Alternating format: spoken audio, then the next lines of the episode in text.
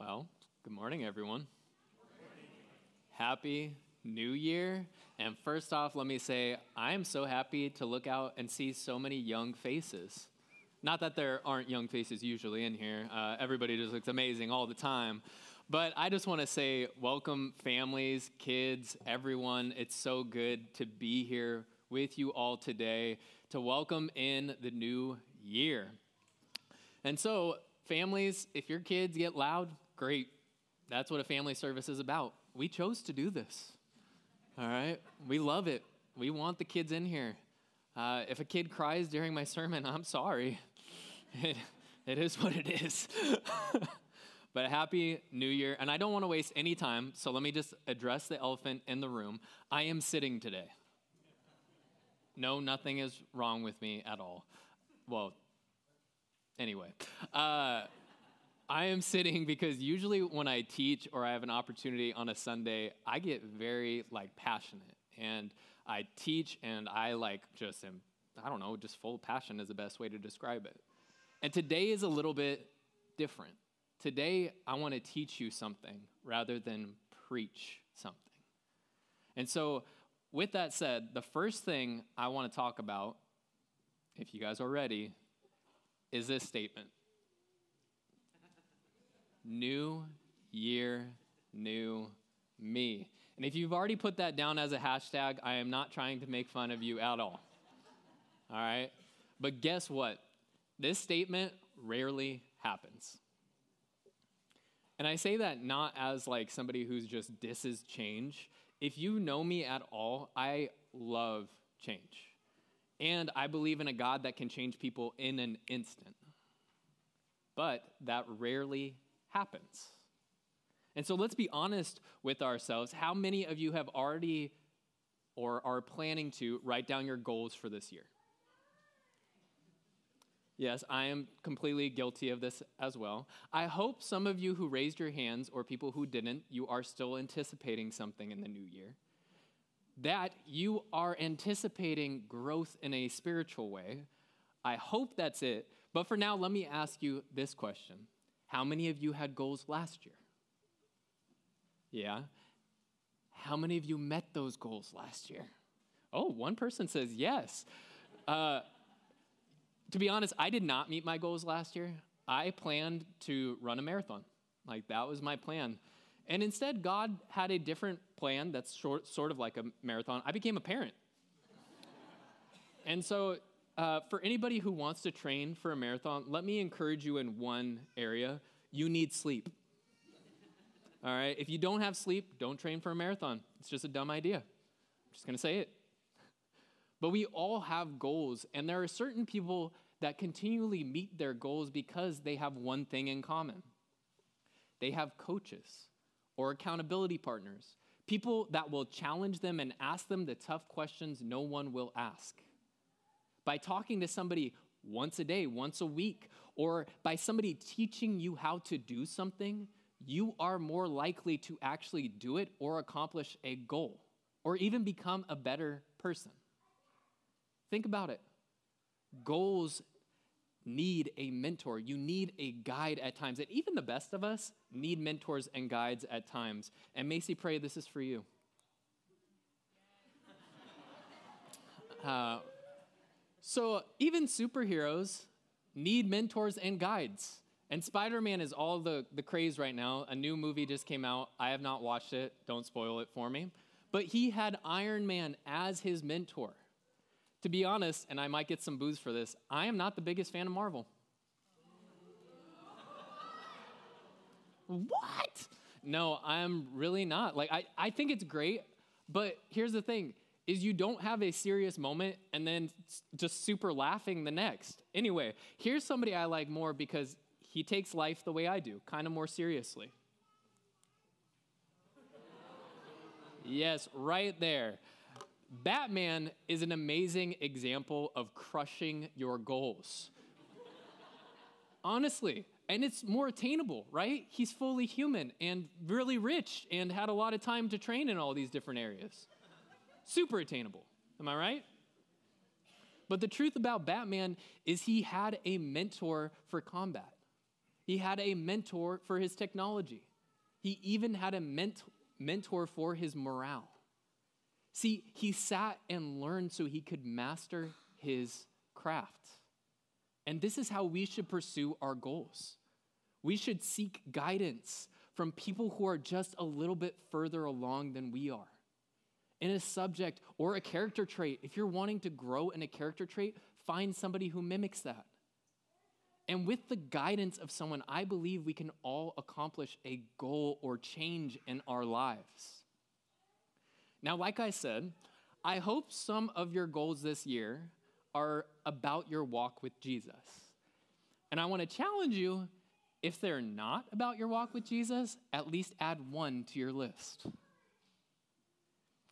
And remember this that life change and transformation happens with time. It is a long stretch, not the short stretch. And so when we think of being spiritually transformed, we need to focus on what it means to be a disciple of Jesus. And so today, I want to answer these questions for you what a disciple is, what discipleship is, why it's important, and cool, so what now? So, with that said, buckle up because all authentic change happens with God. And we need help in understanding what it means to be his disciple. So let's answer that first question What is a disciple? The basic definition is a follower, a follower of a teacher, leader, or philosopher. A biblical definition is not much different, but the biblical definition is someone who followed a teacher or rabbi with the intent of becoming like them. They were a learner or a pupil. And the main task of a disciple was to learn, study, and pass along the sayings and teachings of their teacher or master. No worries, they're my family. So.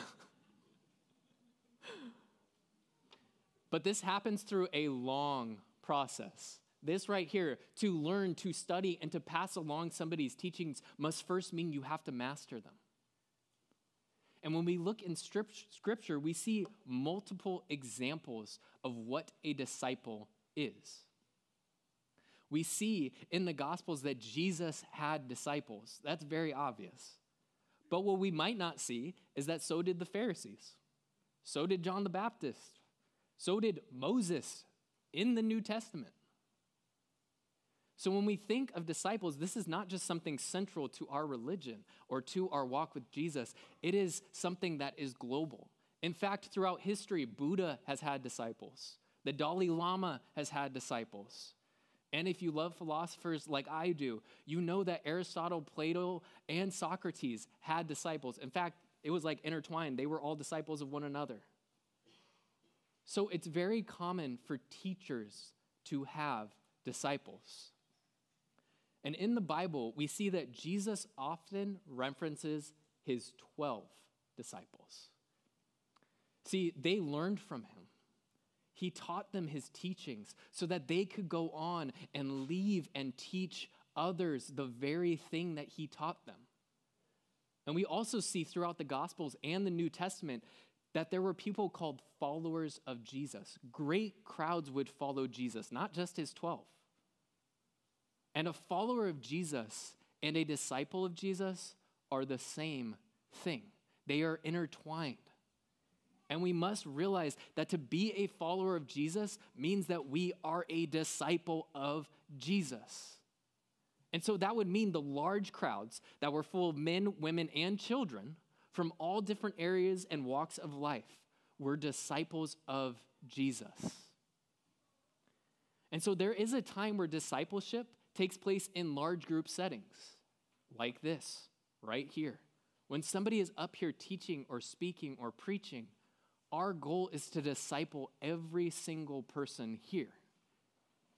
So, this means that large crowds can be disciples, but also Discipleship takes place in a small setting. It can happen in a one on one setting in which somebody is walking through with you how to be a disciple and student of Jesus.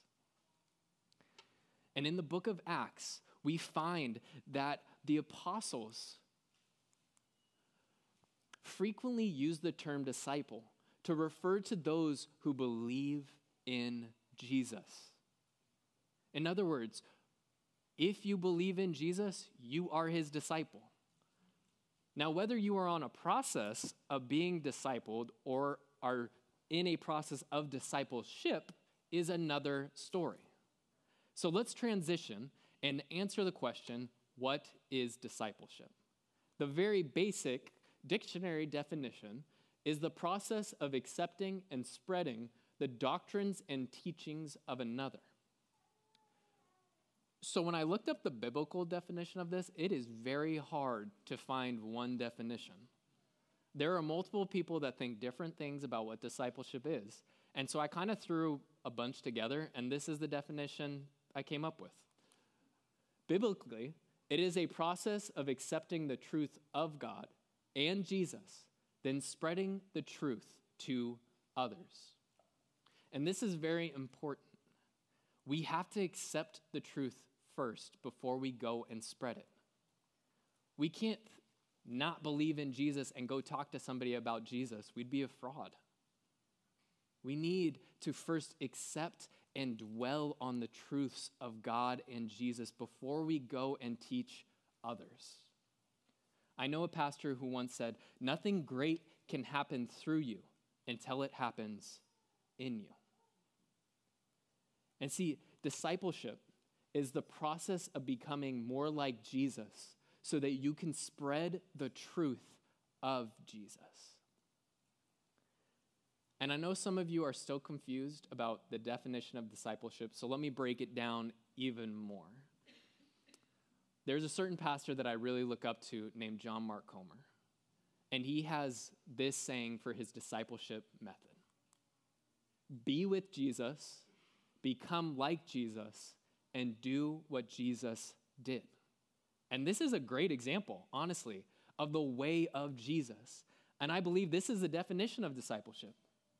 We should be following the way of Jesus and encouraging others to do the same. But I think we need to change one phrase. Just, just one phrase. I know, I know, I'm sorry. Just one phrase and one word. And this is why I believe it. I believe it should say, be with Jesus, becoming like Jesus, and do what Jesus did. Now, I know some of you grammar people out there are like, Nathan, your grammar is terrible. I know. But this is theologically sound. Because when we spend time with Jesus, we begin a process of becoming like Jesus. And that process is what leads us to do what Jesus did. And so, how does this play out? Well, like I said, it could happen in large contexts or in small contexts. But I believe true character change and development and spiritual depth happens in smaller groups one on one, one on three, one on six. Or if you're like, no, Jesus set the example, you must do one on 12, go for it. But just remember, one person betrayed Jesus. just saying. The ultimate goal is to help others understand, become like, and do what Jesus did. If I had to give it other goals, I would say that it's helping people understand their calling. It's helping them understand who God has created them to be. Pray for them and seek guidance in a way that points them to Jesus. And you do this by praying and by learning from Jesus himself. And so I think I've talked enough about discipleship and not looked at Jesus' method. So let's look at the method of Jesus. Jesus' model of leadership or discipleship was to intentionally approach people. Read the Gospels.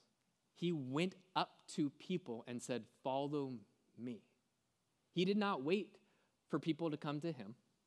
He did not wait for somebody to approach him and be like, hey, be my disciple.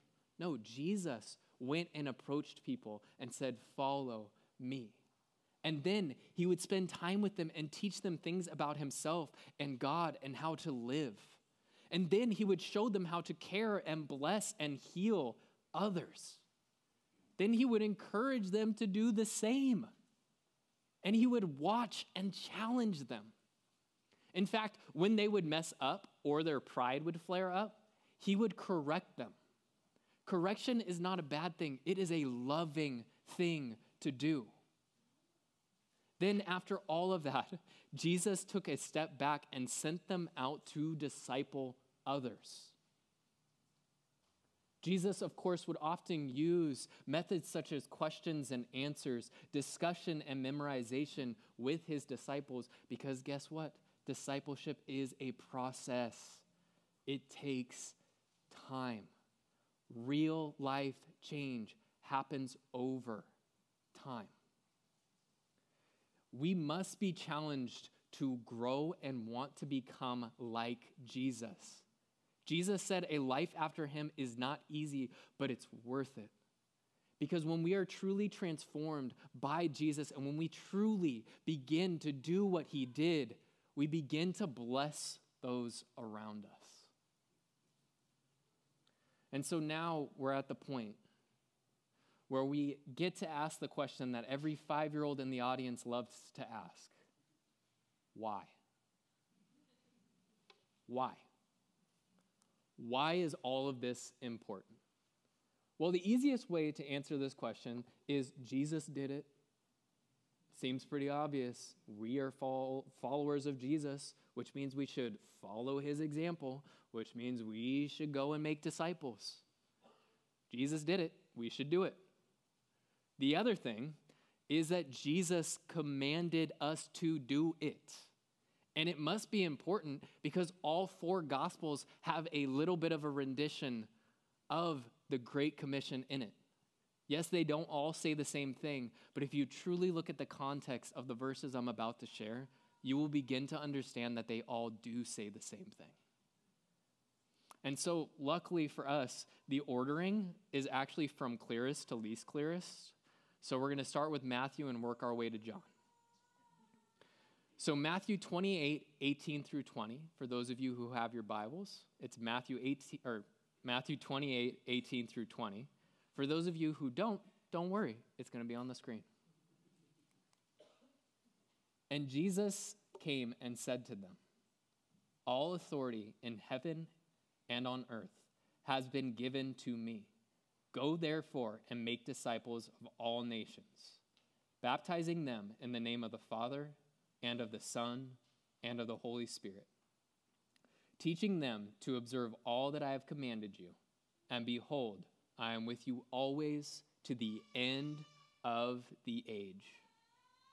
Right there, we begin to understand that Jesus commands us to go and make disciples. It doesn't say wait. It doesn't say wait for somebody to, you know, come to you and ask for you to disciple them. It says to go. We must have courage and take the first step and pursue people so they can come to know who Jesus is. Mark, or Mark 16, 15 puts it this way. It says, And Jesus said to them, Go into all the world and proclaim the gospel to the whole creation. And then I love how this paragraph ends. In Mark 16, 20, it says, And they, meaning the disciples, went out and preached everywhere, while, they, while the Lord worked with them and confirmed the message by accompanying signs. The Lord worked with them. When you go out and talk about Jesus, God goes before you. He is working within you, and He is always working on the heart of the person you are already talking to. And this is important to know when it comes to spreading His truth is that some people may not believe you, but you just planted a seed. Now you have to let God do his work. Luke 24, 46 through 48 says, And Jesus said to them, Thus it is written, that the Christ should suffer and on the third day rise from the dead, and that repentance for the forgiveness of sins should be proclaimed in his name to all nations, beginning from Jerusalem. You are witnesses of these things. You are witnesses of these things. What will you do with the truth you know? What will you do with the truth you are a witness for? John 20, 21 puts it this way. And Jesus said to them, Peace be with you. As the Father has sent me, even so I am sending you. What we learn from these passages is that Jesus calls us to go. He has sent us, but He does not send us alone. He has already gone before us, and He is with us, transforming us because we are His witnesses to our neighbors, to this church, and to the surrounding areas. Yet, even with all these verses that I just displayed up there, all throughout the Gospels, very plain as day that Jesus was sending us, we don't go and make disciples. And this is a sad reality. We forget that our job is to care for our souls and for the souls of everyone around us. And this isn't just a Creekside mistake. This is a church mistake. This is a Christian mistake. This is a follower of Jesus mistake. And here, I want to tell you a story of how my eyes were open to the lack of discipleship for people training to be pastors. One of my favorite classes I ever took in seminary was transformational leadership. And I wish I could say it was because of the subject, although the subject and the professor were absolutely amazing.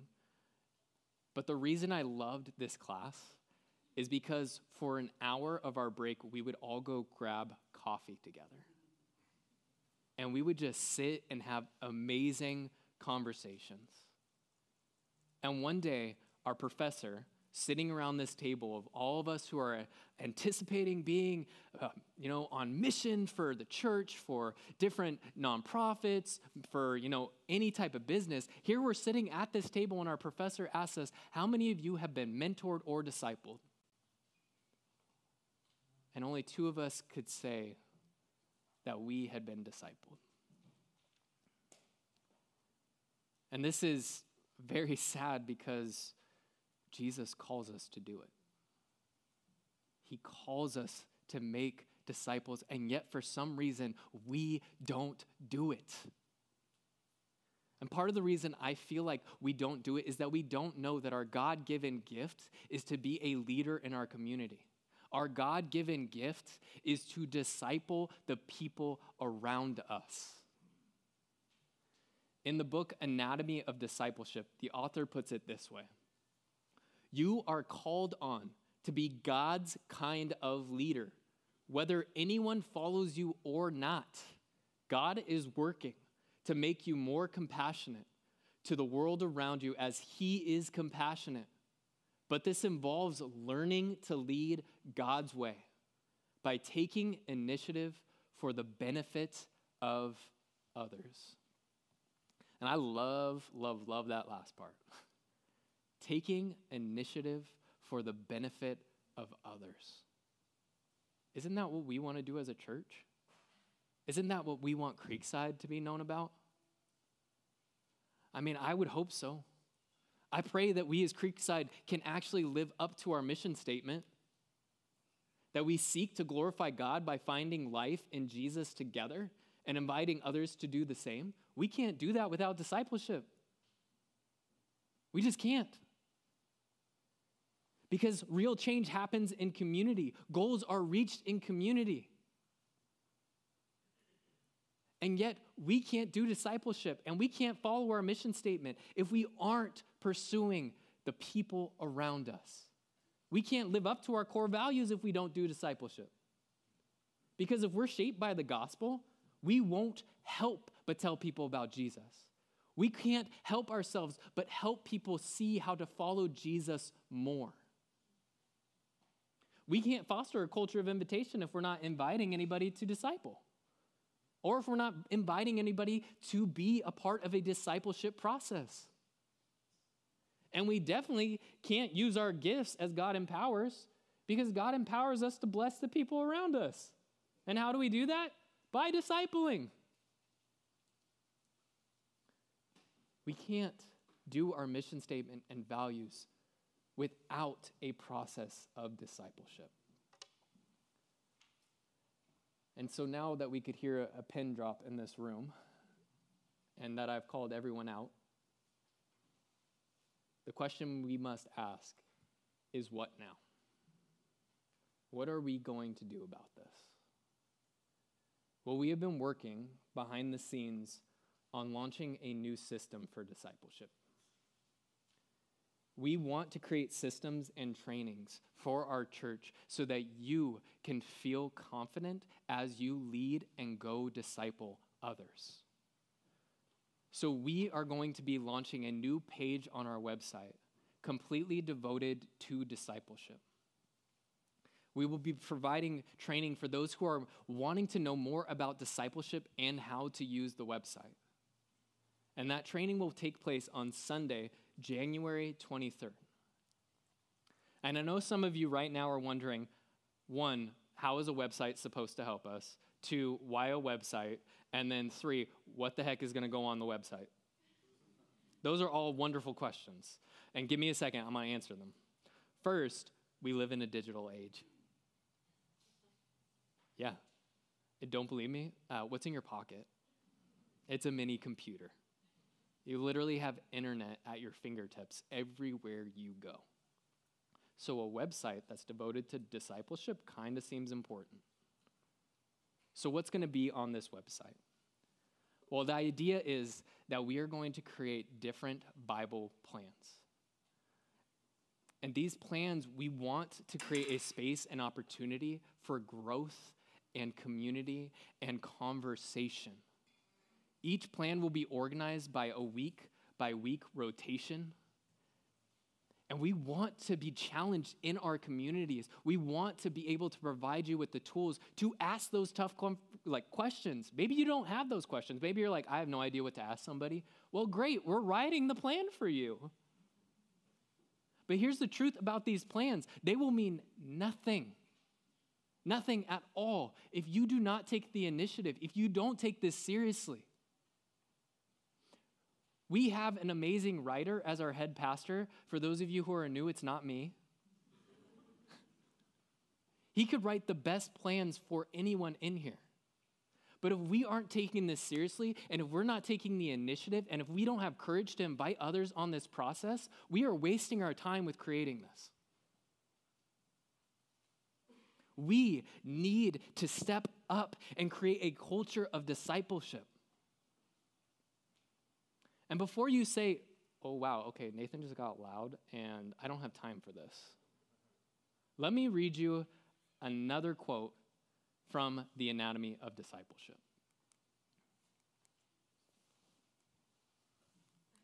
There we go. The average American watches more than five hours of TV a day. Though there is precisely little in the entertainment world that helps you become more like Jesus, Many Christians know more about sports figures or celebrities than they have thought of knowing about their neighbors. Yikes. But let me take this a step further. This is how I would have worded it. Many Christians know more about the sports figures or celebrities than they have thought about knowing who God is, who Jesus is, and who the Holy Spirit is. They care more about their sports team winning than they care about their neighbor knowing who God is. This is the sad reality that we live in. But we can be the anomaly. You are never too old or too young to make a difference. We can create change here and now. We can create a culture that fosters discipleship one step at a time. And the way we do this is by coming alongside one another and encouraging one another, inviting each other into the process, and empowering one another. And like I said at the very beginning, goals are easier to reach with a guide or a coach. We are trying to create pathways for those of you who want to be discipled to get discipleship. But we also want to create pathways for those who want to be disciple makers, because that's what we're called to, to be able to do it with confidence. Because we believe in the power of God and we believe in His words. And we at Creekside seek to live out the gospel by inviting others and empowering them to see Jesus in their lives. This is why we do what we do. So please, please be praying for what God is putting on your heart. Because I believe every single person in this room should, one, be discipled. But two, I also believe every single person in this room, even the kids, can disciple someone. But here's the truth you can only pour out what you are filled with first. And that's why I want to bring us back to Batman. as silly as that is, Batman trained for years. He had many mentors, like I brought up earlier. But the crazy thing about how great of a learner Batman was, he was also an amazing teacher. He had many apprentices or disciples underneath him Robin, Nightwing, Batgirl, and a lot of other ones. Those are the ones that I can remember. See, Batman was not just a great teacher, he was also a learner. And the crazy part about following Jesus is this is the posture he calls us to to be great learners, but also to be teachers. See, Jesus sought to teach, observe, question, and challenge us. And we, as Creeksiders and followers of Jesus, need to do the same. And so, as we head into a time of worship, let's pray as we process this message and as we think about our own discipleship journeys. God, thank you for the opportunity to speak about a truth from your very own Son, who came and discipled, who came and tried to teach us how to truly live. God, I pray that those whose hearts are moved to be discipled, that they would have the courage to come on January 23rd. And I pray for those who are already processing and you are stirring, who feel as though they can be a disciple maker, that you would make it known into their heart that you have called us to go and make disciples of many nations, baptizing them in the name of the Father and of the Son and of the Holy Spirit. Amen.